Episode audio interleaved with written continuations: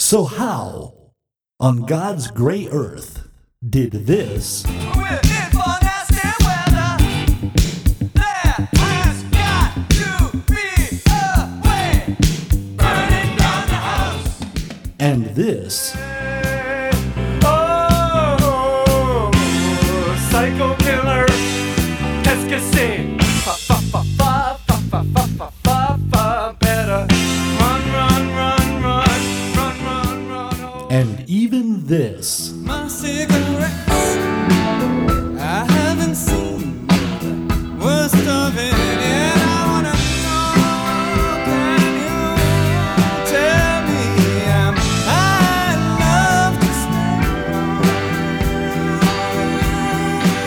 in love to stay? Take me to become this. Installed a video camera over bed in the bedroom. No more lonely nights. In a film she once saw, a girl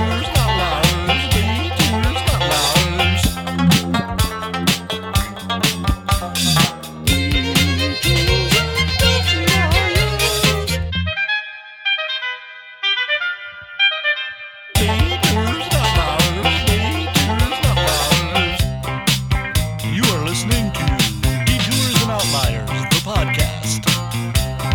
They didn't stop to ask if they should.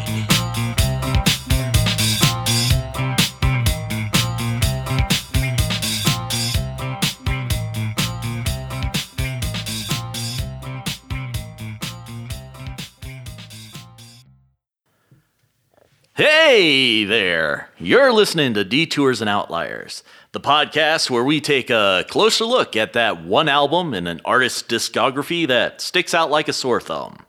It may be their best album, it may be their worst album, but either way, it's that one album where the artist was so preoccupied with whether or not they could, they didn't stop to think if they should. This week on the panel, we have Logan Renard. Matthew Marr. And I'm just a punk girl doing it funky. My name is Scott Livingston. Uh, small little bit. Um, we were unable to figure out exactly who the artist was last week. Um, some jazz bebop bass player. Um, definitely not the cream of his class, but we're going to bring in an expert to help us figure it out later. So if you were hoping to find out, uh, stay tuned, I guess. Because uh, this week we have no guest, and instead we're going to be covering the Heads only album. No talking, just head. Um, remember, we are on Apple Podcasts and Stitcher and uh, Spotify if you want to subscribe or like or leave us a review. Um, anyway, let's dig into this album. It came out in October of 1996, I believe. So, um, who are the heads? They're the the Talking Heads minus uh, David Byrne, huh? Or Right, right. Although apparently there is a another band called The Heads that has uh, several releases, but um, I'm not sure if they were around at the time just spend the last couple of days listening to that those, this Matt. came out. Yeah, Did David Byrne bother suing that band? Is yeah, the you, question. you have to wonder. Yeah, Indeed, because um, that is Well, so it's they're Jerry Harrison, uh, Tina Weymouth, Chris Franz, Chris Franz, and uh, some guy on anybody guitar. else? well, it was a guy that they often had as a guitar player in the band, uh, Okay. whose name is eluding me at the exact Yeah, minute. T Funk or something like that. T Blast Murray, and he Nice. gets credit for co-writing all the music. Huh. So he clearly was the uh, And then we've just got a shitload of uh, guest singers. Yeah, much like um, say, In Excess, who had that reality show where they tried to find a replacement for Michael Hutchins. When did that come out? That was after uh, Michael Hutchins died, so clearly after this album was recorded because he's on this album. Yeah, Sometime in the 2000s when American Idol was popular, and we'll probably cover the album recorded with In Excess and J.D. Fontaine called Switch at some point, but Well, no, on the drive over here, I was thinking to myself the this sort of trope of um, the guest singer.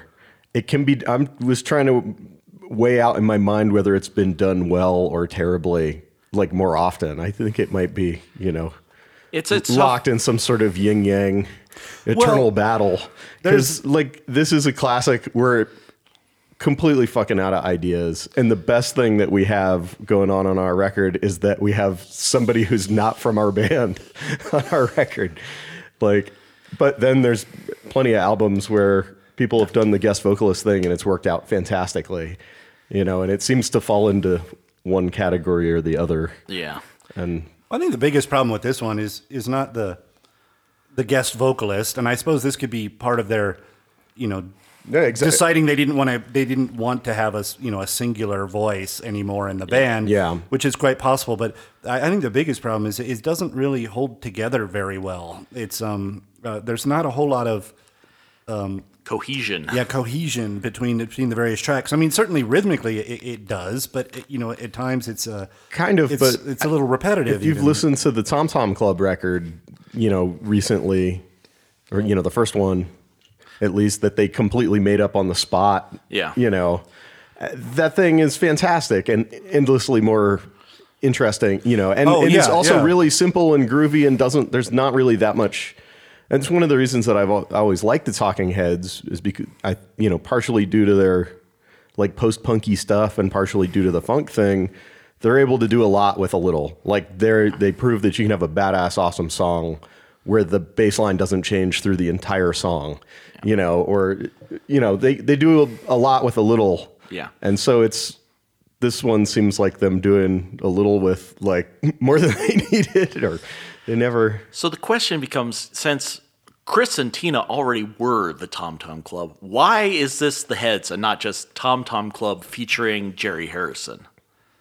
so fuck you to David Byrne. Well, there could, there could be a lot Pretty of much. There could well, well, one, it's it's a different it's a different concept, right? The, Yeah. the Talking Heads was was definitely. I mean, they certainly had the art rock element to Yeah. it, but they were they were always a, a pop band. They were always seeking, Yeah. you know, um, chart representation, right? And and all of that kind of kind of stuff. And so so um, you know, I think this is a continuation of that. It's like Yeah. it's not well, the the Tom Tom Tom Club is more of a side project defined as side project. Right, right, right. It's a, right. The Tom Tom Club's a, a side project. It's also probably more is like this is just what we want to do. We don't have a particular agenda behind this. This um, here here it, it, it- you know I think they are they are trying to to at least eh, to a certain degree keep the spirit of the Talking Heads, and I think that Yeah. they uh, you know the three principal people that are that are on this this uh, album certainly were a huge part of the Talking Heads. Yes. and it wasn't it wasn't Like- all just David Byrne. No. Uh, although you know his voice is certainly very um, Singular. singular, right, and very recognizable. So, so it could be in part, it could be a, a you know partly a vanity thing. We want to prove that we can do this without him. Um, there's also the the uh, I don't know if any of this is true. It could be pressure from record companies saying, "Hey, you got a great brand here. Let's put out an album." Yeah, that might be part of it too. Um, you know, and and uh, or maybe that's what they said. We, we have Yeah. a great brand. Let's put out an album. yeah, right? we put out Tom Tom because they put out what this Dark Sneak Love action like two three years before this, and that did nothing. Well, I loved that album, but it did nothing. Speaking as somebody who was, you know, uh, maybe just missing the target audience for buying this, you know, grew up in, I was in, you know, middle school or something when when this came out, and uh, I remember a lot of people starting. They're start as we're seeing '90s nostalgia now. There was eight like early '80s nostalgia amongst my generation. People were getting into the Dead Milkman and the um, uh, Violent Femmes, where there was a big you know Resurgence. nostalgia resurgence thing. And as they're definitely contemporaries of the Talking Heads, I wonder if whether you know pushed by by uh, record label or you know just on their you know Well, and that of their music own, was- own free choosing Yeah. they decided hey we haven't done anything in a while and people are starting to dig up the old stuff again so let's Well, and the music gets placed in television, right? You know, when when young people watch a lot of television, all people do. But um, but uh, you know, and so so they hear this stuff. yeah Right? yeah, And it's like, oh, that was really cool. Yeah, What- Psycho Killer burning down the house. Let's do some more of that. Yeah. Well, and the the way that the David Byrne treated the rest of the Talking Heads towards the end may have, uh, because apparently David Byrne after the last Talking Heads album in 1988 just went on, you know, to do his solo projects as he is wont to do, and um, didn't tell the rest of the band that they had broken up. And they read about it like in the paper four years later, like, "Hey, you could have at least told us we broke up." So Yeah, and I mean, I have, I I like David Byrne's music, and I like the Talking Heads a lot with or without him, sure. Um, but uh, it pisses me off every time I read some story about you know Tina Weymouth having to re-audition to be the bass player in the Talking Heads years into the you know well into their fame and stuff, and Yeah. you know David Byrne, you know, there's there's conflicting stories, but on I think on Remain in Light, there's a couple people who claim to have had uh, you know other people come in and re-record all of her bass parts, and it's just like kind of dickhead stuff because like Yeah, he- she's well, a he- great bass player, and Yeah. all the recorded evidence of her playing, you know, supports that, and so I think some of that, yeah, I think David Byrne was a tough guy to be in a band with. well, and, and when this album came out, um, much like John Fogerty with Cleden, Credence Clearwater Re- Credence. Cled- Cletus, no, Credence Clearwater Revisited, Oh. where the rest of the band tried to go on without him, and he made them change their name, so they changed it slightly, and it wasn't enough, and so he sued them. Uh, I think it sort of burned any bridge for a possible I was a Talking Head little, uh, reunion. Just uh, you know, yeah, and and so so uh, just the, the story a little bit is the uh, they they uh, make this album or they're making this album. Yeah. Um, that uh, David Byrne claims that that it's it's too much. The heads is too much associated with the Talking Heads. yeah, well, And, it'd uh, be so- like the right and dead sues them not being the Grateful Dead. right and they they they sue they uh, he sues them and they settle out of court and i guess with this album they were planning a big tour of all of this but all the, the legal stuff um you know kind of I think they still went on tour. They just couldn't release like the right they CD or do any more. it, albums. it didn't it didn't have the you know the big push behind it that that Yeah. you know that they had hoped i believe but but um at the same time it, it's also you know like you, you mentioned credence clearwater but it's also essentially the same story but with a different outcome Yeah. with uh with the pink floyd Yeah. you know the the pink floyd um uh, you know break up and um uh you know none of them none of them are are um you know they're Speaking to each other. they're not speaking to each other. They're putting out solo albums that are doing modestly well. Yeah. But the giant brand name is the Pink Floyd, right? And Yeah. so so uh, three of them decided we're gonna you know we're gonna put that name on our music, and uh, you know sell uh, screw a Roger few more. Waters. Yeah. Roger Waters sued them, but at but but what the courts decided was is well there's three of them and one of you. Yeah. So they get the name. seventy-five percent of Pink Floyd, Which is, makes me wonder why why you know it, it seems to me that that they could have had a very good case. Well, I think if they know. had called it the Talking Heads and not the Heads, Right, right. the Heads sounds like you're no, you're trying to cheat somebody, like one of those. The Incredible Bulk, Right, those right, yeah, yeah, mockbusters yeah, that come yes, out, because right, right, right. I think there was legally a sticker affixed to the CD that said, "This is not the Talking Heads. This is a different band." Or right, something. right, yeah. So yeah. very specific. This is this album is like the off-brand cereal. But what you know, Yeah. I, I can't even imagine what the damage would be, though. I couldn't. I mean, I can't imagine that would have hurt his sales as David Byrne. Yeah, I think it could only help it, really. you would think that, but you know, he also has control issues clearly. Yeah, yeah. So It's like, yeah, maybe he just didn't want he didn't want the hint of his name being associated. he didn't want people to think he sounded like Johnette Napolitano or whatever. Yeah. Speaking of which, this is a this is a you know talking about bringing in uh, you know a singer. They bring in this is like an Yeah. all star. Holy shit! This lineup is of, uh, yeah, there's crazy. not the same singer on any one of the what twelve tracks. of like '90s alternative rock. Yeah, right? and and all but you know one or two are fairly well known as the lead singer of different bands. So you know, it'd be like Mick Jagger singing with the Who or something. And the one didn't didn't she was it the singer from the Concrete Bond? Didn't she tour with them? Yeah, she was, As the, one uh, who toured with them, and apparently it was a good show, and they did all the old Talking Heads hits with, you know, Johnette on lead vocals, which I, I I just that would be fun to see. I, I, I searched YouTube, and there's not a Well, it nary was, a scrap to be found. it was it was a short tour in the mid '90s. so- Yeah, people did not have video cameras affixed to their phones, which fit in their pockets at that point. So, speaking of the damage this might have done to uh, David Byrne's career, shall we check out the uh, the first track, "Damage I've Done," featuring vocals and lyrics and buzz guitar by Johnette Napolitano of uh, Concrete Blonde. And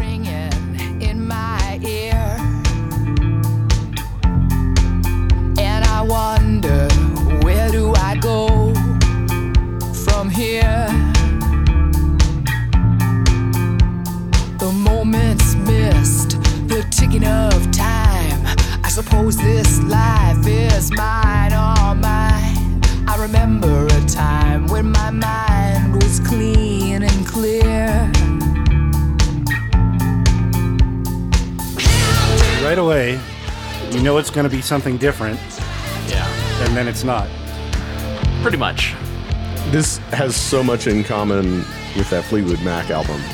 Like these songs are all like that. I was thinking that when like I was right up listening top, to it. I'm still like waiting for something even just slightly cooler. They, it could just keep doing this and it would be fine, but Yeah, it gets lame. There's, there's or- some things on this that I like. My, my biggest problem is that it doesn't really um, fit together. it doesn't fit yeah, together, right? The yeah. stuff the stuff that's interesting is not meant to stand alone. It's meant to be woven into a better song. I don't know. Like I wonder if it would have worked better if they had done the record with Johnette or somebody on all the vocals as opposed to this sort of you get to watch the audition process. yeah, you have to reset kind of every Yeah. I don't know. There's that one Primus album that the uh, oh god, which one is that? They had a different producer on every song, and that was the gimmick, which makes it incredibly hard to listen to because It- you yeah, I really mean, have ev- to reset Yeah. every. It's like listening to a compilation album. You got to you just got to have your got to know that these are not meant to go together kind of. And this this I thought was pretty talking headsy. Yeah. This song. I mean, and- particularly if you I mean, their last album was 8 years before that, but that album Naked is very sort of of that dark, creepy vibe. But but it is doing that that uh, sort of um, was very popular in the '90s. I think it still is, where you, where you have the kind of pretty, calm, quiety quiety, you know, uh, verse and then the screamy and then loud. the screamy, distorted, right? Yeah, Chorus, chorus, right? Yeah. So the uh, That is a the Nirvana popular effect, form of- right? Thanks, um, the Pixies. yeah, yeah, right. Um, as a right, right. yeah. Yeah, and the man, the production on it sounds like the the the garbage album. It does. It sounds very. Nuts. Butch, What what Vig. does what does 1996 sound like, you guys? this is it. Yes. I mean, it was technically produced by The Heads, but yeah, it sounds very much that ilk. I mean, Johnette here sounds actually a lot like if you ever listen to Marianne Faithfull's 1979 album, Mm-hmm. Broken English, she's got the same sort of I can't sing quite anymore, so I'm doing this sort of smoky chanteuse Right, right. vocal over it, and then I will scream when it's necessary. So this particular song, does they, is there any uh, um, is there anything notable about the lyrics? Some of the songs are interesting lyrically, at least in comparison to the rather, you know, narrow topics that David Byrne would write about. They are a little more explicit, a little more personal, a little more less, you know, platonic ideals and more about actual human beings, I think. But And then and then uh, who's the guy the the guitar player again? Um, oh, uh, T Blast, Blast. Murray. That's it. Yeah, I was gonna say Bam, but Blast. So uh, did Blast write the lyrics, or was the lyrics left up to the singers? Um, well, much like many Talking Heads albums, like Remain in Light, what they would did is they would jam just instrumentally, then they would hand it over. Used to be to David Byrne, but this time they handed it over to each of these various artists, and they would come up with They'd come up with something. Yeah. yeah. So that's why they had to get a guitar player to play with them because these, you know, none of these guests play on the album, which I think is another reason why it doesn't work. 'cause- So it's like a Santana's Supernatural album, yeah, kind of like that. Yeah, Uh, which which did work in commercially. I mean, commercially, no, I yes. hate that piece of crap. Aw, it's smooth. It's very smooth. Yeah, I was bummed. I remember when that came. When did that came out? Close to this, right? Yeah, yeah, That Rob Thomas, he's a smooth criminal. Oh. If you want to hop across the lake to the uh, Lakeview Lounge, Uh-huh. the jukebox there, uh, just sit down. You will hear smooth, probably Guaranteed. sooner than later. That's a little scary. Just, Oh boy. just if you get a hankering, is what I'm saying. So apparently, this song was the Stay uh, out of that place. the first single from the album, so they they liked it enough to not only put it first on the album but promote it, which is k- kind of odd because it's a little of a slow burn of a song. It's not a real catchy tune.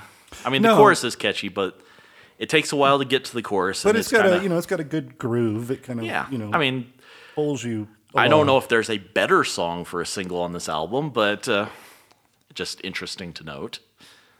um, So what else do we know about him other than the, as the singer of the Concrete Blonde. What else do we know about?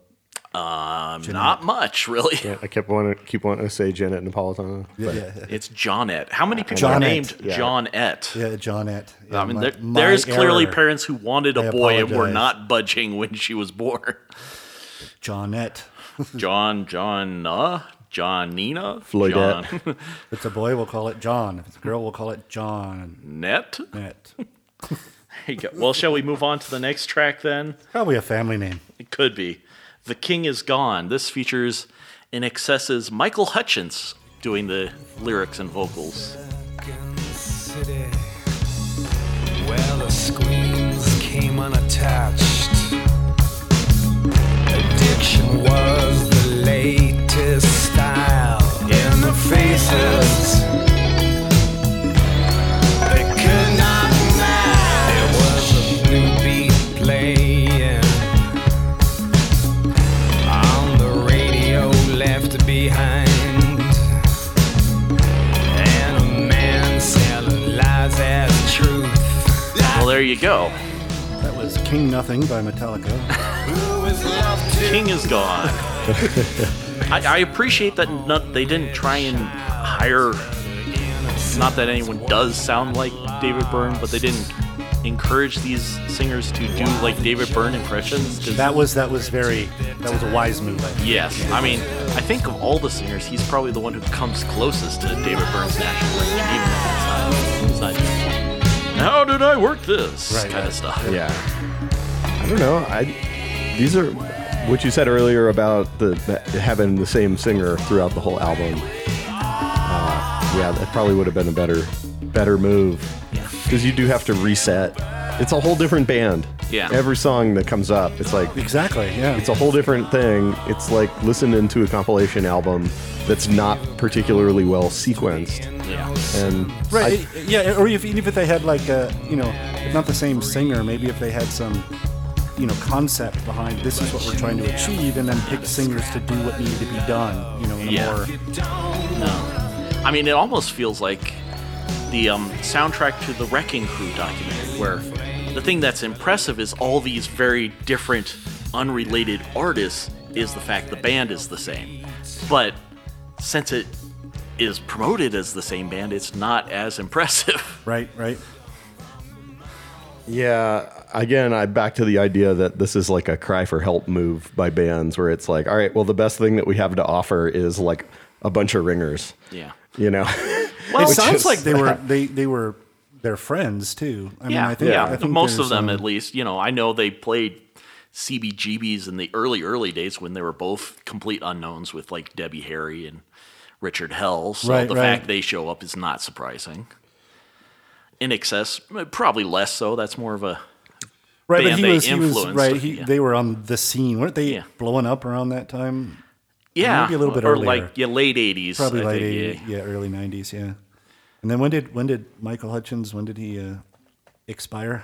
That I don't know. I'm not. I'm not up on my in excess knowledge, but it may not be much long after yeah, I this think it 'cause might not have been. Yeah, they seem to have vanished until that reality show. and after reality show. yeah. That that band just sort of, yeah, it fell apart when Yeah. he when he died. Yeah. The real question is why didn't they go like the Doors did after Jim Morrison left and sing it themselves? I mean, Tina has a good voice. I mean, Yeah. she sang, or at least chorally sang on all the Tom Tom Club stuff. Why didn't? That's a good question. Why did they feel the need to have someone? Maybe they didn't feel they had a lyric writer, and they just associated the singer with the lyric writer.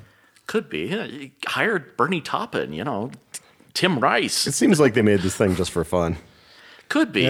Like it seems like this you, you guys want to go screw around in the studio for a while. Well, well, it could. But you it could- doesn't make a seem like they're thing. having a real good time. But it does though. sound like there was a plan. th- It does. It does seem It like there feels was more- a plan to to make this a go of this and take a band on the road. Yeah. you know, and the whole the whole kind If of it was for fun, Right. then you know when David Byrne came knocking, they would have just rolled over. But the fact that it turned into a suit, I mean, Yeah, Yeah. I, I think they really wanted this to do something. Yeah, But- and it may have just been you know, look, the Tom Tom Club isn't paying the bills. We But gotta- but I would I would say that you could be right in that that's what they're doing. At least- they're just having fun. yeah, you know, At, the, at, yeah. at the at least the way it's executed, Right. Musically speaking, Yeah, uh, yeah. And all these songs. This one is a good example. I'm sure the next one will be a great example of like, man, it doesn't necessarily have a hook at the top, but it's got a good infectious groove. You're locked in. You're listening, and then it's like, all right, like hit me with like Something. a badass chorus Anything. or screaming guitar solo or a good like some kind of hook that's not this thing that has been motoring along unchanged for the last two minutes you know and it's like you you make it you know three quarters of the way through most of these songs like on the edge of your seat waiting for something interesting to happen before you're like I guess that's oh, it. it's probably not gonna. Well, I mean, maybe the probably next not one. gonna happen, yeah. Chris and Tina have been playing together for twenty some years. By this point, Again, they s- simple is not bad. The first Tom Tom Club record is fantastic and is very, very simple. uh, You know, feels very loose, but is, I guess the the range of tempos and the range of dynamics that exist on that just blow this the hell out of the water. and there's only like eight tracks on that album as opposed to the twelve Yeah. on this. But I like the I like the uh, the sweeteners on this song, if you want to call it that. The uh, the the the weird I'm not sure what it is. Um, uh, distorted synthesizers or something. yeah, that's that probably come out. mostly what Jerry Harrison brought to the, the so that- table. that, but uh, you know, Yeah, so there's you know there's there's definitely uh, And I'm glad that they're bringing that shit into the '90s, where like nobody. Nobody was doing weird, funky synthesizer Well, squeaks and squawks right. in you know and, mid and- and I '90s think, radio uh, rock. Yeah, yeah, and that's the you know and that's that's the I mean the best part of it. It really is the the you know the the the music part of it. But like you said, it doesn't really seem it doesn't seem to. Um, well, there's there's a pop element missing Yeah. from the whole thing, and I I uh, I don't a hook or a chorus, or right and i'm Yeah. and i'm not a slave to that it's like you don't have to make pop music but if you're not going to do that you should you should probably try to do something else. something else right exactly right this this which is could have not been what a they're doing. fantastic dub album if they recorded as they had and handed it over to somebody to you know to Laswell or somebody like that to right right you know or or uh, um, you know Lee Perry like and Chop just it had up. them chop it up. This could have been really like the source material Yeah. for this is really cool. And I wonder if I wonder maybe if they toned down the '90s production a hair, there might have been something more substantial Yeah. there, but. well I, ima- I imagine that has a lot to do you know i think production a lot or what we call production has a lot to do with both who the engineer is and the technology of the time Yeah. So I think, this you know- was engineered for CDs, so it's yeah and i think you know and i think you know like when E. bands produce ourselves or even when they have a producer I, I think they kind of had less to do with the sonic quality than than most people imagine Yeah, it's just what technology was available, and this is the Right. best that you know. Things but in could terms sound of back in terms then. of arrangements and what's good Yeah. right you know and instrumentation i think production can be a big a big element of that yeah, but i mean but i mean like you know in terms of instrumentation this could be a talking heads album from the 70s Oh yeah, yeah. well, but they like, ha- had pretty you know yeah. consistent. You know, it's not a band that had people coming in and out. There was the four of them. That was it. Well, I mean, they had the sort of extended flight. Talking Heads where like Adrian Belew and Bernie Worrell would you know come on stage with them, but Oh yeah, they had a huge band uh, leading up to the the movie, and Yeah. before that, they had two bass players for a while. Busta Yeah. Jones was un- hired to teach. I don't know, basically to replace Tina, I think, but she yeah, she hung well, around. Tina Tina kicks ass. She's one of my favorite bass players, but you know, yeah, it's, um, it's sad to see like a band or musicians you really like sounding kind of like a lame version of themselves. Yeah. You know what I mean? And that's what this is like. I, I feel bad about saying that, but it's like if you put this on for me and I, you didn't tell me what it was and I hadn't heard it before, I would be like, oh, two dummies that desperately want to be the rhythm section of Chris and Tina, yeah. but you know aren't nearly adventurous or you know whatever enough. It just no. sa- it sounds like a cover band version of a band you like, and it's like, yeah, it's, they're pretty close, but. Sorry, guys. Oh well. Shall we move on to the the titular track? things may change here Yeah, you never know. Given no hope, no tenderness, no holiness,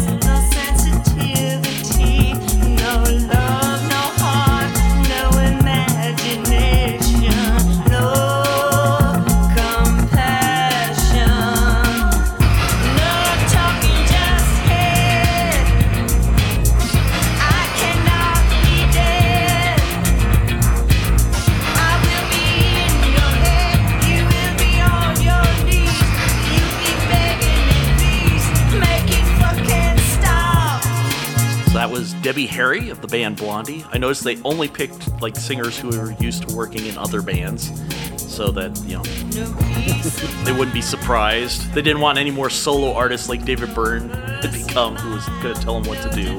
I think there's a there's a lot going on in this one in this particular song. You know, there's a, uh, but um, uh, one thing I did notice, you know, listening to this on a, on a more proper stereo, um, it is um, it is bass heavy, Yeah. bass frequency heavy. Uh, you know, I don't know if that was a '90s thing or not, but I wonder. I Does wonder sound very like Nine Inch Nails. in yeah, its I wonder if they way. were shooting for um, Like a club hit. Yeah, a club hit, right? Exactly, Yeah. something like that. Like like this was disco. Um, well, you know whatever disco is called now, I'm Yeah. not sure, but right, a club hit.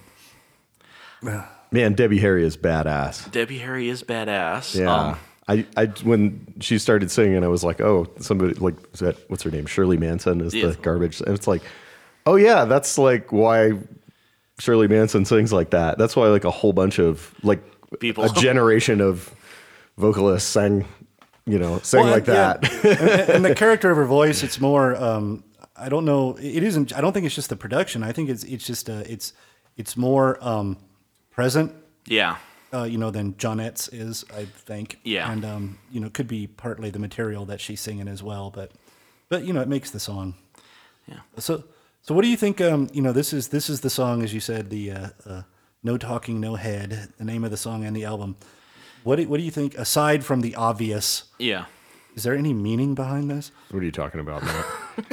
What you talking about, Willis? Apparently, this is the only song where they wrote the lyrics, or at least Debbie Harry is not credited with writing the lyrics, which makes sense because it'd be kind of presumptuous of her to come in and say, "Hey, I wrote a song about your band." Right, right, right, exactly. So Yeah, yeah. I don't know. I don't know if it's like a dig at David Byrne, or they just thought it was clever, or I mean, David Byrne seems like the type who is so sensitive that he would take it as a dig even if they didn't mean it, so they didn't bother to try and hide it, or right, right.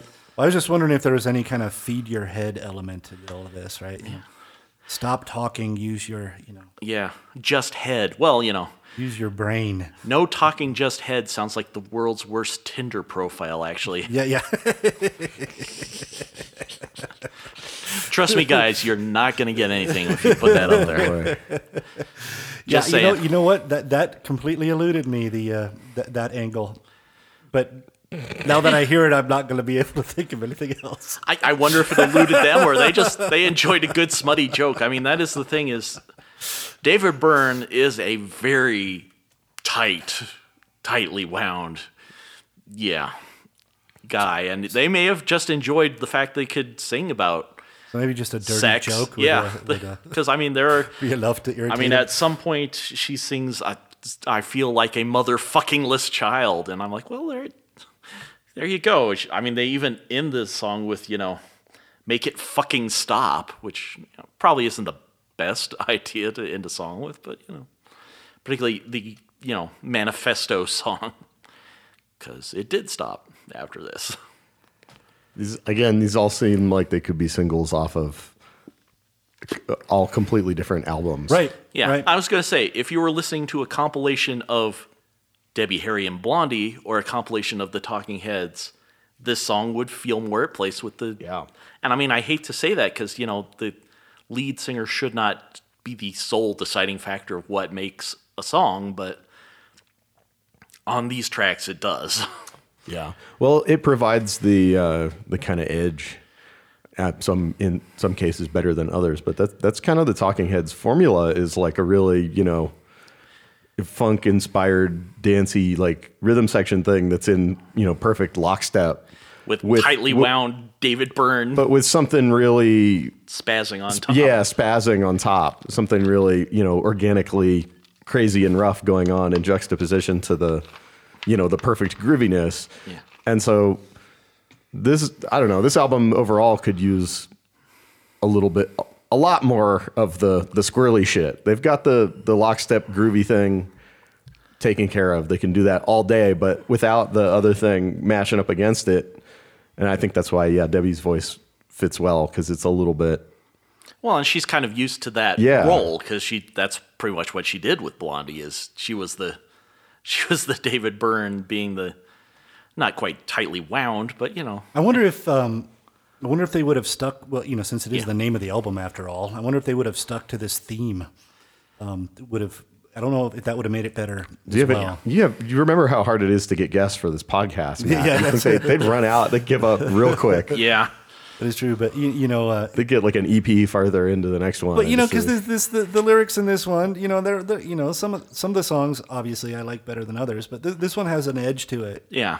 that say the the last couple did not. Yeah. well, if if you would were to describe the Talking Heads as punk rock disco, that's you can kind of just Yeah, I'd buy that. Aw, this ain't no simplify it disco. as uh, you know. Uh, you got you know half half punk, half disco, and it's like this album is light on the punk. It's Yeah. just a bad disco album.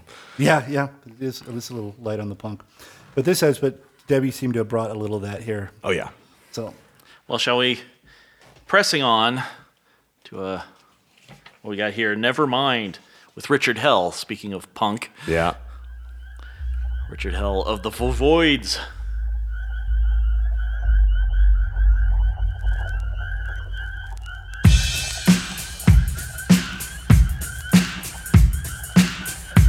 Hmm, where have I heard a drum beat like that before?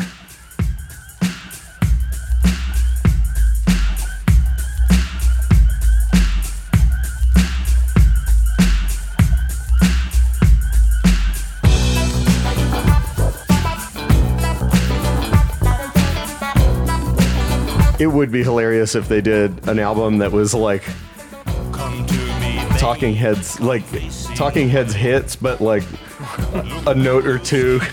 Sound alikes. Yeah, if they did sound alikes of I think David Byrne would have more of a case at that point. that would be a bet. Nope, nope. They got to get with the lawyer to figure out how just how different they need it. They, they hire Richard Hall to do a David Byrne impression on top. Yeah. You may ask yourself Is this technically the different band?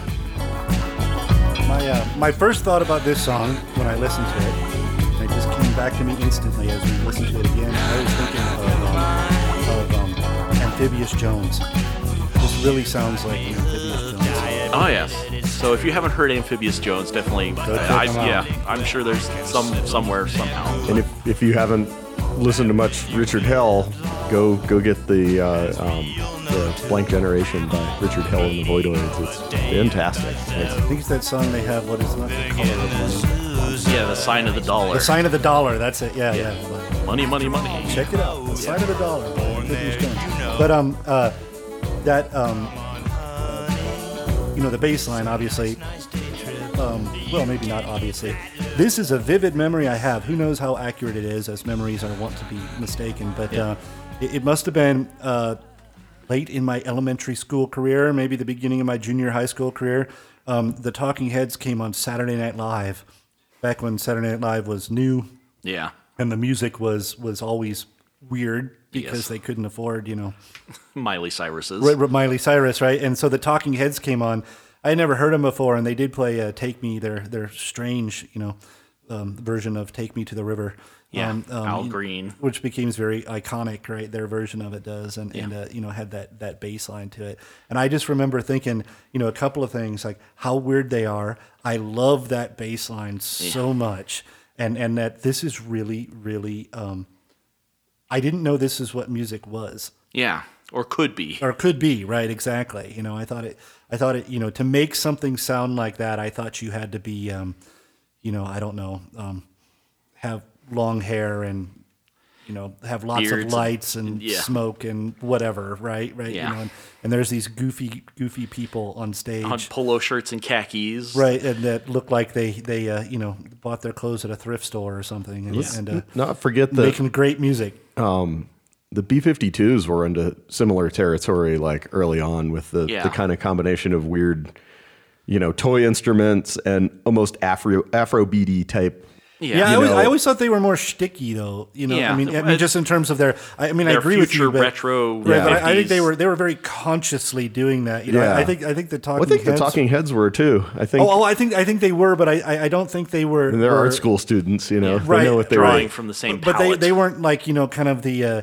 you know making fun of the commercial with the, you know holding up you know toothpaste with a gigantic smile. Yeah, you know, yeah. like it was it was more um uh, well just I don't know. They were they were more serious, I guess. Yeah. Deliberately, yeah, minimalistic. Right, right, yeah, yeah, But uh, I mean, you know, and I'm not, you know, I'm not, I'm certainly not taking anything away from the B-52s. I was just saying that the, um, you know, I don't think, I don't think, I could be wrong about this. I don't think, uh, but the the Talking Heads, I don't think they were retro. No, no, they were trying to be very futuristic. Yeah, yeah. I mean, there was no, Well, and that And are the they- Talking I mean, Heads if- always seemed a lot more serious, and the B-52s seemed a lot more fun. right, right, yeah, I exactly. mean, even their biggest like dancey hits are are you know about like the government is controlling us and buildings are food and shit like that. So Yeah, no. The, well, I'm just trying to think of other stuff. Uh, you know, we, we have like weird Perubu stuff, and you know, the, of course, they all came out of the same kind of no wavy, you know, James Chance sort of thing. So they've seen this done, but they're just the first ones to kind of package it in a uh, um, consumable, and I, in a pre-digested paste. Um, yeah, something no, that no the- offense. That's a Well, that's a yeah. compliment. Yeah. and I mean the the Devo parallels of, are pretty pretty. oh yeah, strong. yeah, Yeah, yeah, That, definitely. well, they, they all come out of that scene too, right? That, Yeah, that, you know. I think all three of their first albums came out like within months of each other. yeah, in And- '77. yeah, and while Eno's not immediately involved in the Talking Heads, he is Intimately involved. pretty soon. You know, Yeah. throughout their career. So Yeah. Yeah, and they were in, in early on, you know, before they did go for the the big giant band thing, they um they were a punk band. Yeah. yeah, I mean, they played CBGBs just like you know any other punk yeah. band. Back when punk meant you could do anything you wanted. yeah, punk was more of a, a that's not what that a means. style Before it was against as opposed formalized. to yeah, Yeah, a s- yeah. Yeah, right. As opposed to a specific style. Yeah. Well, shall we move on to the the Big Bang or whatever the next one is? No, Big, Bang. No. no. Bad Big Bang. Stop it. Who's our singer now? This is uh Maria McKee, who is best known for singing in Lone Justice, the country rock band. Clearly,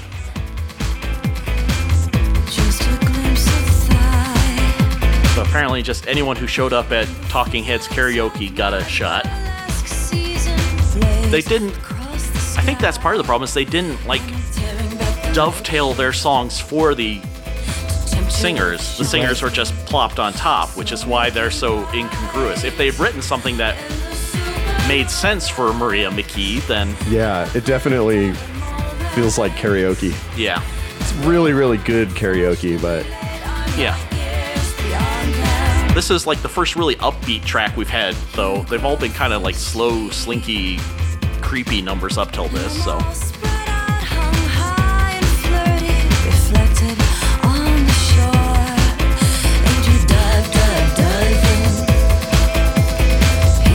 I guess those breathy vocals never go out of fashion. No, no, it's a, it's a preset filter on your uh, Pro Tools. You just have to accept it. Yes. I think we're in the time of like Pro Tools taking like 20 hours to like render a project and do some automation and stuff. Yeah, so it's almost not- faster to rewind the analog tape. Yeah. Oddly enough, Maria McKee is the only um, musician who actually played any instruments on her track. She played like guitar and synth, Oh, cool. which, again, Well this this song trucks along. yeah, it's Yeah. not a bad song. And- I mean, and- nothing on here is horrible. And, and, and you know, again, again, uh, uh, lyrically, there, there's not. Um, I mean, there's there's stuff to sort of make you think a little bit. It kind of Yeah. grabs you in. It's got some creativity going on. I wouldn't say that it's it's uh, it's it's not a, a big message, and it, No. it's not really helping you to figure out what the rest of the album. Well, it, it has trying to not. do either. I wonder if anyone who sang on this knew what the other people who were singing on this were writing about. So they yeah. could they have even like Right. tried to make a cohesive album if you know they're all working in the dark separately, independently. Well, if this was indeed planned, like we were, we are talking about, it seems like they maybe toned down some of, you know, didn't tailor the vocals too incredibly specifically because if they were going to go out and tour this stuff, they needed the one person to be able to. Yeah, sing. you can't do The it with body all of work. twelve Yeah. singers. And so- Well, and the thing is, like w- when it comes to planning, I don't think the planning is was for the music as much as the project. Right, Yeah. right. Like, we're gonna go. We're now going to be the the non-talking heads. the- The But talking more I- heads light. Right, yeah, the more yeah. I listened to it, and the more I, I kind of realized that oh, if they if they were going to hit the road with this material, they knew they needed to be able to kind of do it yeah, in a self-contained Well- unit, and you know that so the, none of the vocal parts have like an impossibly high or impossibly low part or you know anything like that. Just any anyone who can kind of Sing, can sing these. can sing those. I, I got the impression too that that um, you know before before the lawsuit kind of derailed everything that they had much bigger ambitions for the tour. Like they were going to have perhaps multiple singers. Yeah. Um, you know, probably not all of these or not all of the same ones, but, yeah. but they were going But to. Um, maybe they go into a town and, and hire a local guy to be much as, you know, do a couple of tracks. Right, right, do the Richard Hell song. Right? That's my There you dream. go. So, yeah, yeah. Well, I mean, Any when day now. David Byrne and, and St. Vincent toured, they would just pick up a local band to be their backing band each stop, usually a, a marching band for some reason. I odd tour. I did not see it. Well, if he likes that precise, you know. Yeah, he's really big into color guard now. Um, he's a he's an odd duck. That oh yeah, he directed like a whole documentary about how exciting color guard is. You know, I love David Byrne's music, but man, he tries my patience sometimes. Bless his little heart. But you know. Well, shall we move on to the next one? What is the next one? Weakness. This is the uh, second single off the album. Who is our singer? Uh, we have uh, Sean Ryder from the Happy Mondays. oh no shit! Yeah. Well, apparently Tina Weymouth produced the Happy Mondays album shortly before here, so there we go, proving that not David Byrne wasn't the only one interested in world music. We got some hand percussion and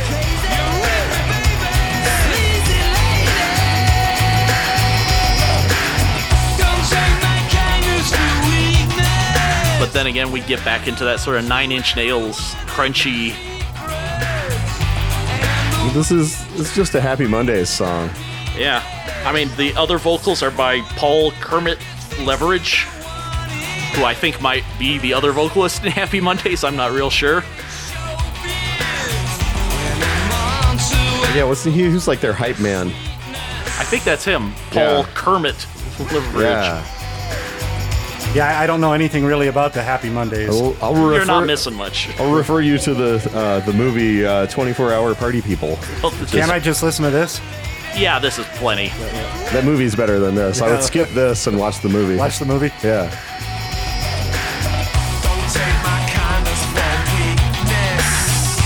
Yeah. Well, and I think part of the problem, if all these songs are originally just jams that they added vocals to, is there's not a lot of parts.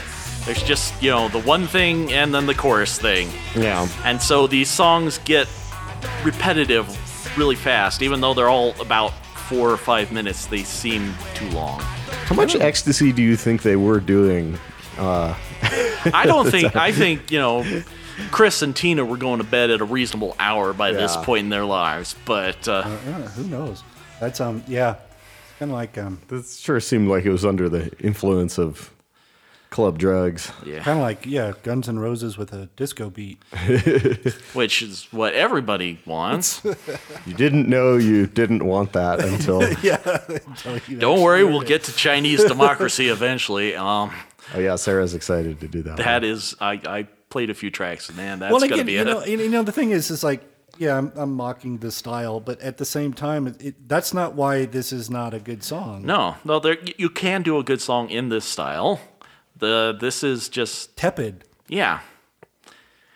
It, it, I don't know if they thought this would be commercial or they just thought it'd be an interesting challenge, but it doesn't fit anyone very well. And I think you're right too. If this was a if this was a two minute thirty seven second song, it would probably be Fine. right. It's like you said it, got it. Yeah. Cool. But there's no like guitar solos, there's no bridges, there's no nothing else happens. It's just these vocals and that groove for five minutes. I think you're right. With the ecstasy, it would be Yeah, Yeah. the Happy Mondays were a live like club band. Yeah. uh, for you know in uh, at, uh, you know from the Hacienda Club originally, but you know they toured a bunch, but they pretty much were like live music for a rave. So it's just some kind of loud bassy beat. You So know, they sorta that you can- tailored this that song you for can them. wobble to and and uh, and like like I said, not really a singer, more like a hype man, just like amping up the crowd. Did And they that's- tour a lot with Andrew WK? Maybe. Maybe they did. Maybe they didn't. Who's asking? There is no Andrew WK. What do you mean? it's all in your mind. Yeah, I can see that, right? I mean, that's that's pretty much what a club. I mean, that's why uh, you know when that's why there was uh, you have those extended mixes of songs. Yeah. right. You just put You put five something minutes on. of filler in between you know the songs so that you have more time on the dance floor. But again, this is extra frustrating because both the Talking Heads, especially later Talking Heads, and the Tom Tom Club have done this very successfully. You know, ten years earlier. Yeah. And so it's it's weird to hear them come back and do it lame. Yeah. Well, they, then again, it had been eight years. Maybe they're just out of practice. I don't know. Yeah, perhaps, perhaps. I mean, they Jerry should die Harrison, before they get old or something you know, like that. put out a solo album in 1990, but since then he's been pretty much just a producer. So Pretty sure these guys might have been around my age when doing this. So could very any well. any be. of my. Uh, well, shall we? jokes about uh, the the old shouldn't try to rock are you know Yeah, the older than me shouldn't try to Yeah, rock. right. The cutoff age is three days above my age. well, that's how it works right exactly. Hope I die before I get old. Er, to be revisited next year yes. Are the Who coming again? Who? well, shall we do No More Lonely First Nights? base. This is a song by Paul McCartney from the Give My Regards to Broad Street soundtrack. Two No, it's love not. stories. I was thinking Chris Isaac, but Oh, there you go. So, um, apparently this is sung by Malin Anetbig, Anetig, who does not have a Wikipedia page. I can find no information about her. I Google her, and all I find are links to this album. She She has nothing on Spotify. So she went to the pet store, but felt stupid and came home with a goldfish. So I have no idea how. She, maybe she just worked at the studio they're at. Maybe she's a family the friend. fish's name is Superman. I do not know how she got on this He album. would circle the bowl this one's kind of and find this might be better. Yeah. this is like uh, what is it the gift on the velvet underground record Yeah, or yes. something it's like no pretty good uh, more i like the lonely chorus on the nights. bass Right? It's, yeah. Well, and he- she has Singy that sort, talking, yeah, and it's- yeah, it's- sort of that, you know. And you may ask yourself, kind of Two love stories. Right. vocal delivery, but you know the lyrics are way out of anything David Byrne was. I mean, like a sleazy story over a sleazy groove yeah, I mean it's- it starts out she's watching bestiality porn, so she goes out and buys a goldfish and names it Superman, and then smears chocolate all over herself because she heard it's good for sex. It's yeah. Interest, these are not lyrics that David Byrne would feel comfortable reading, much less singing. I wouldn't mind a whole album of this. yeah. that's not bad I was gonna say of all of them, you know, she's the one with the least uh, baggage attached too. So you're the least like, oh, this sounds like in excess, or oh, this sounds like The violent expectations fence. are, are once you know are who different. the, yeah. once you know who the singer once you clock who the singer is man like you can't not hear Yeah. their other stuff their their body of work Yeah, because they, attached they to it. did not pick like anonymous singers. They picked people with personality, which Oh, yeah. makes sense considering you know what they were used to working with. But I think it that's part of why it's so distracting. Part of why you can't ignore the singer. You know, Gordon Gano sounds like Gordon Gano. or Two whatever. love Does he live in denver He might. I don't know. But you know, it's it's a fun song. it- you know, at least the lyrics are interesting enough that it makes the rather repetitive five minutes of music acceptable. it would go well in somebody's mixtape, yeah, yeah. For your birthday, I'll give you scissors. whatever kind of Just praise random. mixtape they want to make. Silver sharp too. You know, so if you got a sweetheart, this is one you should put on there. Oh yeah, yeah. Nothing wins them over like yeah, Hot enough to keep you warm when winter comes. a goldfish named Superman. Um, There's all sorts of it was disturbing. worth it I, I like how Superman, he, the goldfish returns in the story. It's- Yeah, no, it, it's one continuous story. It isn't a series of vignettes. This is- Chekhov's goldfish. it's- Cup me up and then step Well, right um, in. I'm now- I bet she's a poet. Yeah, don't e- even know it. The pain means Well, let's go on to the worst choice of lead singer on this album Indie Hair, featuring Ed Kowalczyk of Live or Live. Live, live, live, live, Yeah. live. They Boy. live. I saw them a couple of times. Yeah. They're throwing copper. Yeah, I know. I had to watch out. Get hit in the head. It made me rich, but in a different I mean, it sounds like exactly what it is the lead singer of Live singing over a Talking Heads song. yeah, I'm unfamiliar with their oeuvre. You're not You've missing heard much. a song, maybe not as bad as he. There, uh, there's worse offenders, but uh, he was sort of champion of the "Ah, ah, everything's an ah ah" sound, yeah. kind of. Oh, Yeah, not as bad as like Corn or anything, but sort The of of Stone that- Temple Pearl Jam thing. Yeah. Uh, exactly. In fact, I his voice is much better than uh, A lot of Pearl Pearl Jammy guy. What's his name? Eddie Eddie Vedder. Vedder. Yeah, We'll have to do Eddie Vedder's solo album of ukulele songs sometime. I will not be present for that. Mostly, I bet, it's, I remem- bet it's dark. yeah. Mostly, I remember this band because uh, they had a video for a song, and you know, as usual, the guitarist and the bassist are miming, ming, and uh, the singer is up front singing and dancing. But they didn't set up a drum set for the drummer, so the drummer is just going nuts in the background trying to figure out what to do with himself. He's like dancing, he's like doing karate chops, he's jumping off of walls, and That's pretty fun. yeah, and he's clearly in the background. No one's focused on him, but it is fascinating. Once you notice him, you're like, oh man, he has no idea what to do in a song if he's not playing drums. I could cut your hair, but it costs too much. Yes. So you get a Floby. That's the thing is he's a guy who shaves his head, so One of my good uh, music buddies back in the day has a a, a childhood memory of of uh, Floby. of uh, being high on acid and going home, and his stepfather had just gotten a Flowbee and was eager to cut his hair with it, and it was uh, An experience. pretty intense. how were there not just lawsuits after lawsuits from that thing? It just sounds like you're asking to get yourself hurt. It's like, and I bet it worked really well. Um, Well, yeah, these are you know Flobies th- these Mm. suck. are these are you know um, I, I don't know. It sounded to me like there's an attempt to be surrealistic or, or Yeah, he's or, going for that got a job kind of vibe. So he's he he understands he's trying to do a David Byrne lyric. He's just bad at it. Cause, Yeah, he's just bad at it. Yeah, 'cause David Byrne would never say DIY this bush.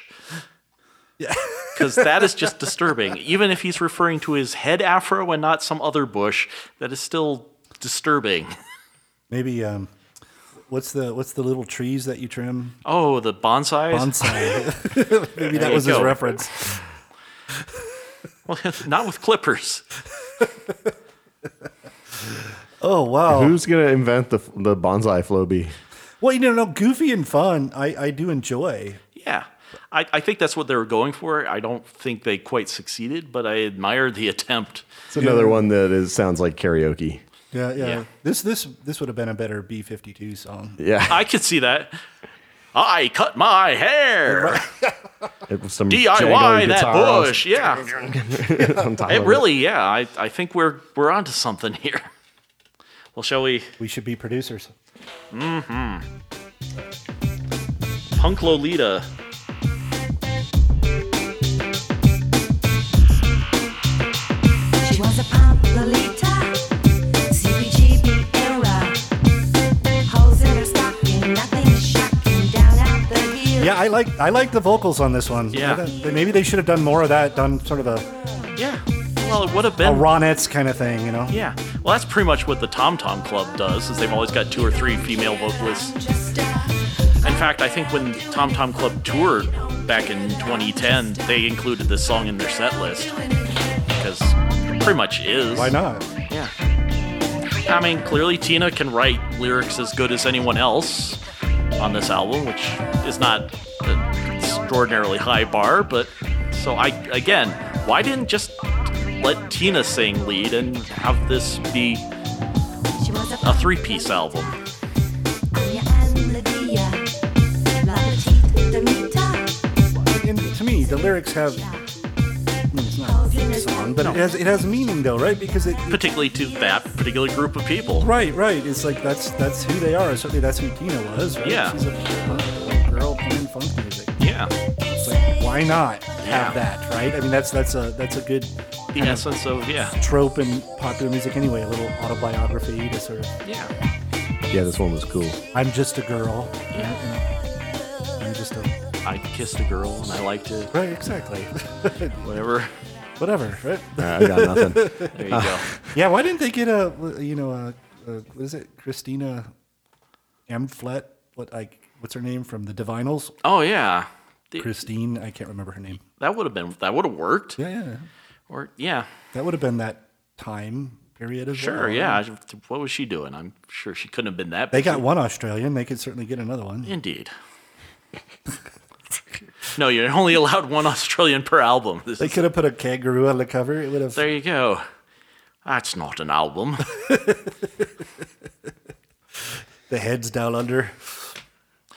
well, no, I think that's a, a porno film. Innuendo title too. See, Yeah, it's come on, David Byrne whole thing has works. denied us of just right. years of Teeny, increasingly smutty teeny puns. Weymouth. Double entendres. Ah, sad.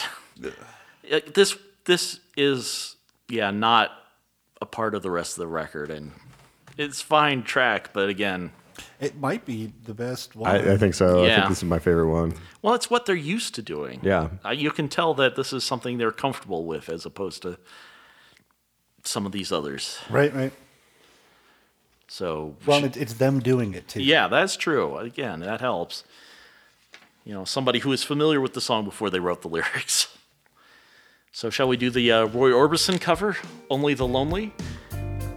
Featuring Gordon Gano from Violent Femmes, who does have the sort of, sort of twitchy nervousness to his persona, so I can see why they reached out to him, but.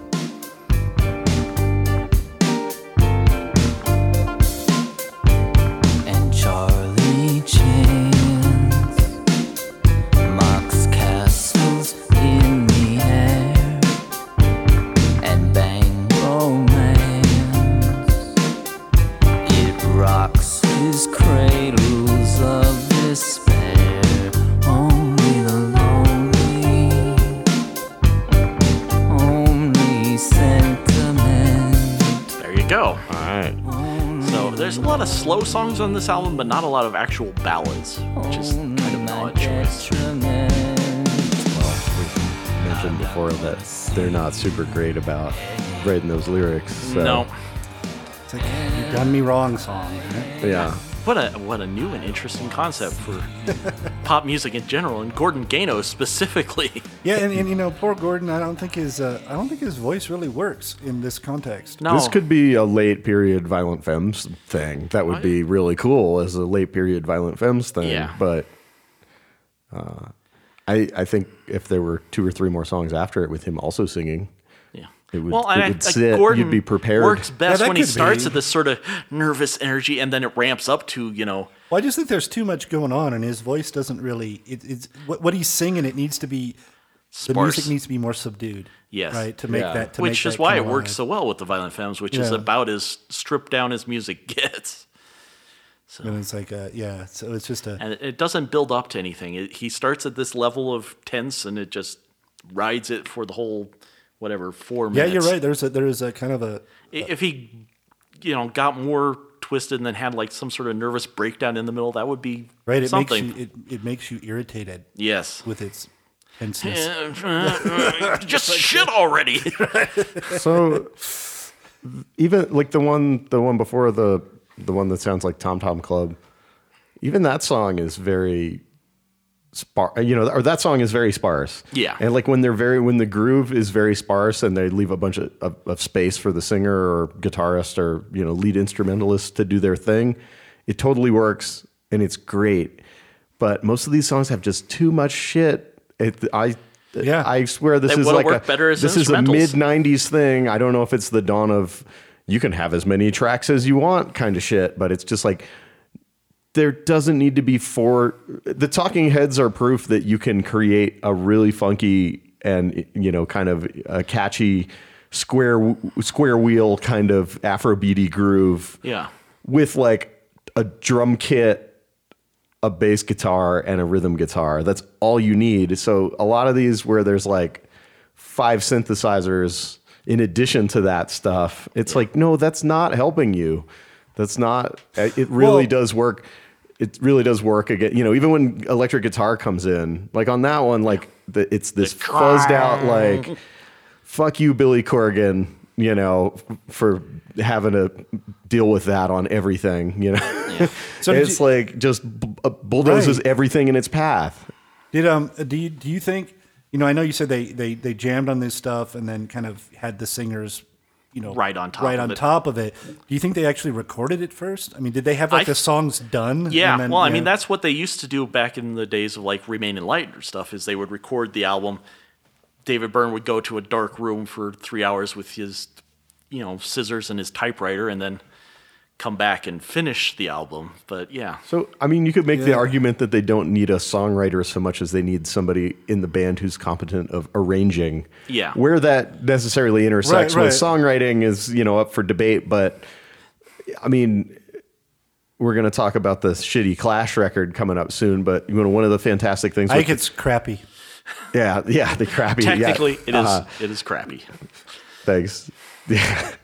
but that that was one of the the you know the Clash things was the that Joe Strummer could write a million words and a million songs, but they were you know as long as they were all the same three chords in the same order, and then uh, you know Mick. Mick Jones was the guy who was like, Took "Ah, that yeah, great, raw great element." words, great, but it's going to be in this key. It's going to have this groove We're going to when do it gets something to this different. part, you're gonna play this, and I'm gonna play that. You know, he did the arranging that really turned it into music, and they don't seem to have anybody minding the ship in that regard on this. I, I could see that. I could see that sort of being, you know, what David Byrne needs from them and what they need from David Byrne is, you know, Yeah, and and maybe like you said, someone minding the ship. Maybe someone needed to be uh, all over these singers a little more too. yeah. You know, like like look, there's not enough room for you to have that lengthy, you know, verse there. Yeah. Right. You, You got you got ten seconds here. make it Right, right, count, and then exactly. You Yeah, got to yeah. let us shine. but uh, but you know, but who knows? I mean, who knows how it was ultimately Yeah, I don't know if it was labored over or if it was Right. just sort of tossed off and like, hey, we could call this heads and get it over with. Well, the next song is uh, "Paper Snow" featuring Andrew Partridge of the Partridge Family, or XTC, the Dukes of Stratosphere. Pink confetti, shotgun wedding, rocket secrets. Did they have to lock him in a closet to get him to sing? I, I don't think he leaves his house. They may have just mailed him the tapes. Laundry ticket that exploded. Joust with Quaker pamphlet goaded into war. And When I was, I was listening to this again this morning, and when this came, Molly was like, "Turn this off." for someone else's paper towel Shout out to Mall Mollusk. She was like, "What are you doing?" Come on, it's ecstasy. I mean, it kind of like This that song is- "Popsicle." It- This is Groovy. Ecstasy E. yeah, but yeah, I have no idea what a paper snow, as one word, is. Petals fell on Petaluma. to I think anything would have helped. You know, like Rizoma's burger hut. even even with this, like I was just trying to think if I were to organize a project like this. Yeah. You know, just say I'm going to get random or not random, you know, singers I to sing on got it. my twelve best friends to come in and each do You know, one. I, I think I would I would be compelled to do something like this is a album about you know vampires. yeah, This is a- something. this is an album about muscle cars, whatever, right? Yeah, you know, just so something, that- or at least you know, and then you can get all these different takes on. or a- get the first three yeah. to write it and say, "Oh, well, Or this here's is a, common theme. I yeah. should." They This could have is an brought album back about Superman how a couple more we times and Hate a David few of these Byrne, songs. right? Yeah. Whatever. Yeah. Right? You know. Yeah. But uh, yeah, because this this is you know I, I think it's I you know I don't necessarily hate it. I don't hate the vocals at all, but but I don't really I don't know why this fits on this album. It doesn't. But nothing fits on this album. Right. There's no single song you couldn't remove from this album and have the rest of the album. s- I don't Give you know. the It same doesn't effect. really hold up without. Uh, Yeah. with- without Andy Partridge. yes. I wonder how they. I, it just I'm just curious. It would be. I wouldn't mind reading a little a little you know story behind this album. Like, how did they pick these people? How did they get them? you know? Yeah. I'm curious But we're never going to get behind the music because, um, because this was it. it, it- and Well, it because they also- stopped doing those like 20 years ago. Right, right, yeah, well, uh, right, or whatever, whatever the current, whatever the Yeah. current, you know, exposes are, but just because this was a flop, right? Yeah, yeah. And I, I like in the Wikipedia page, there is a one sentence paragraph that just says, This album received negative reviews Yes, and three citations afterwards. Oh shit, they're talking about us, man. We're famous. Well, I, I, I, I, by the way, I checked. I checked one of those citations, and it, it's a broken link. So Well, maybe maybe we can give this some some. It doesn't say it only received negative reviews. It didn't say it received scathing, but just the sentence: "This album received negative reviews." Period. I mean, that could be applied to. I think even Sergeant Pepper got at least one. you would Pretty good, uh, you know.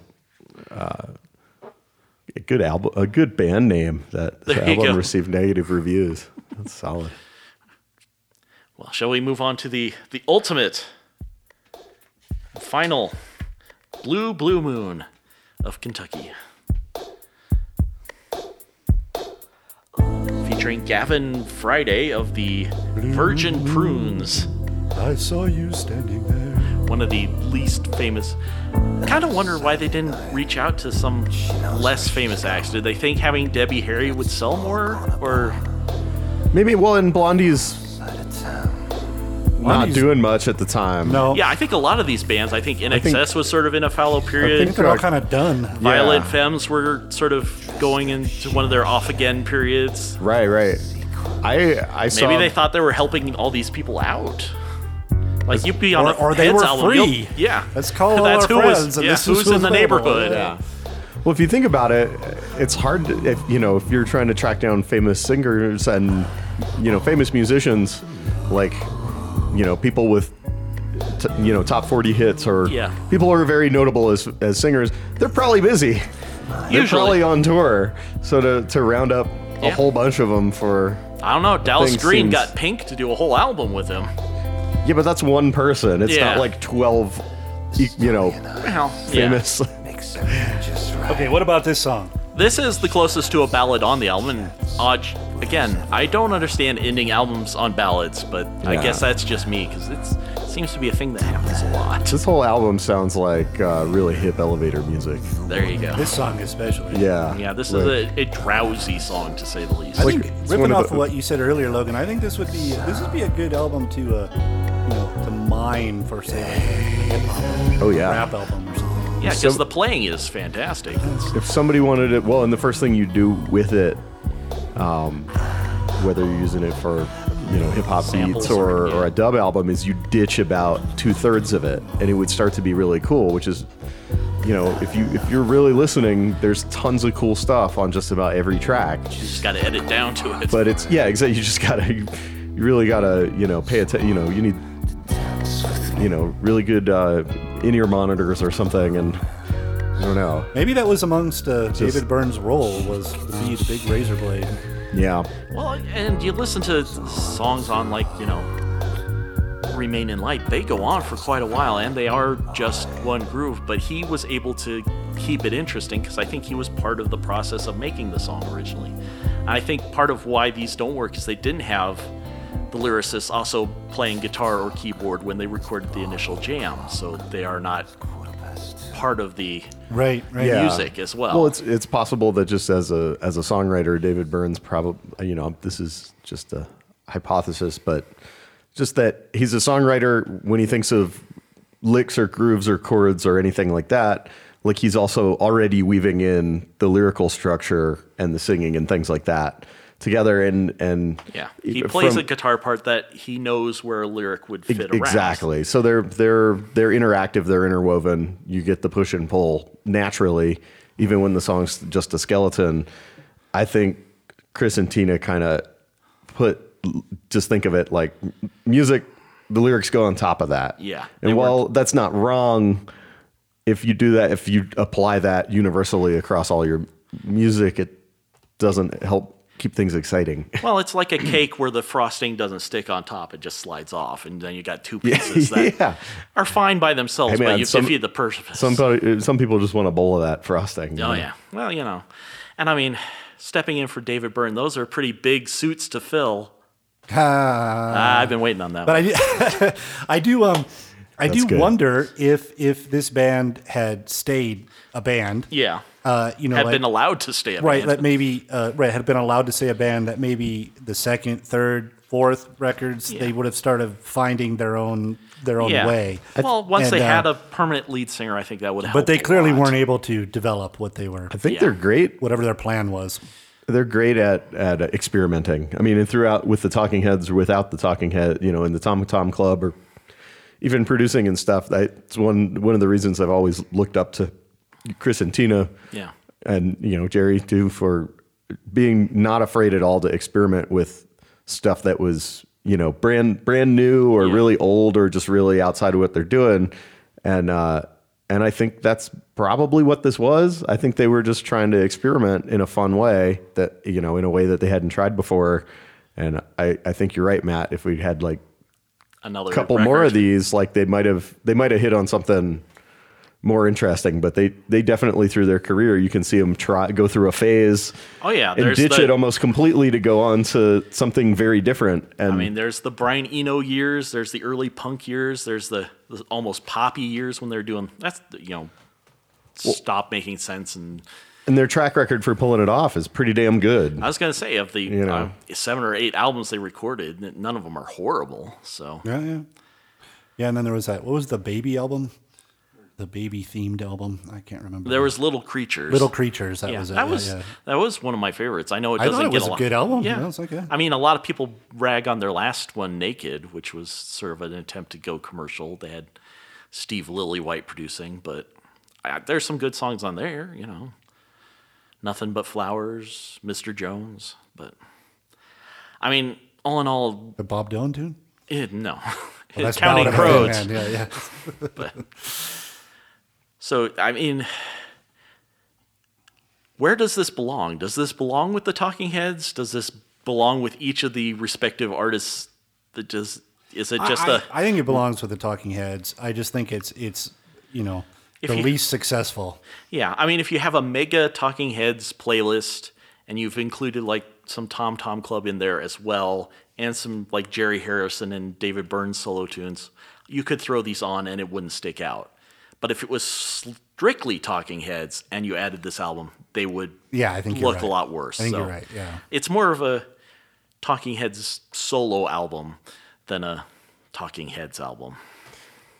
And if you like the Talking Heads, you should listen to well, Talking Heads '77, Remain in Light. Uh, the the name of the band is the live double album is fantastic. Actually, just There's not really a bad one. I mean, I know Remain in Light is their most um, critically acclaimed, and that one took me the longest to get into because it is very sterile and dry, and the songs are long. So that one, I think, for a starting point, either speaking in tongues or little creatures is a good way to go. Or just watch the movie Stop Making Sense. Yeah, That- probably the best live concert movie ever. yeah, maybe not very accurate as a live No, performance, no. but it is a great movie. They used to show it at the, uh, the Alamo Draft House like the first Friday of every month. oh, cool. I think they stopped doing that, but that was fun. I saw that on Start the big doing screen. that again. Yeah, I thought Hail Hail Rock and Roll was better, but yeah. I mean, there's there's good. but I'm a guitar player. Yeah, yeah. Yeah. Hey, man, Alex, Alex, we're on Also, if you're looking for a workout, just That one try is and mimic badass. Dave Burns' moves through that album. You will be a you will be as skinny as David Byrne by the end of that. oh yeah, He he is he's not known as a dancer, but I think he has a second calling as that because He's the Mick Jagger of punk rock, something like that. new wave.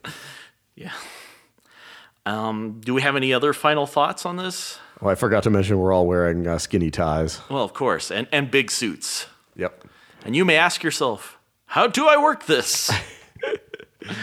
so anyway, um, I guess that'll wrap it up. This is Scott Livingston. Logan Renard. Matthew Marr. We are on Twitter at doutliers.com. We're on Facebook at facebook.com groups slash detours and outliers. And is always spelled out because ampersands make things confusing for computers.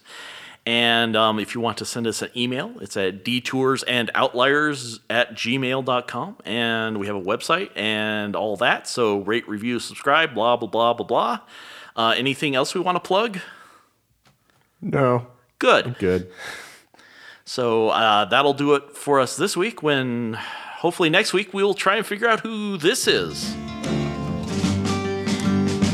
Then suddenly there appeared before me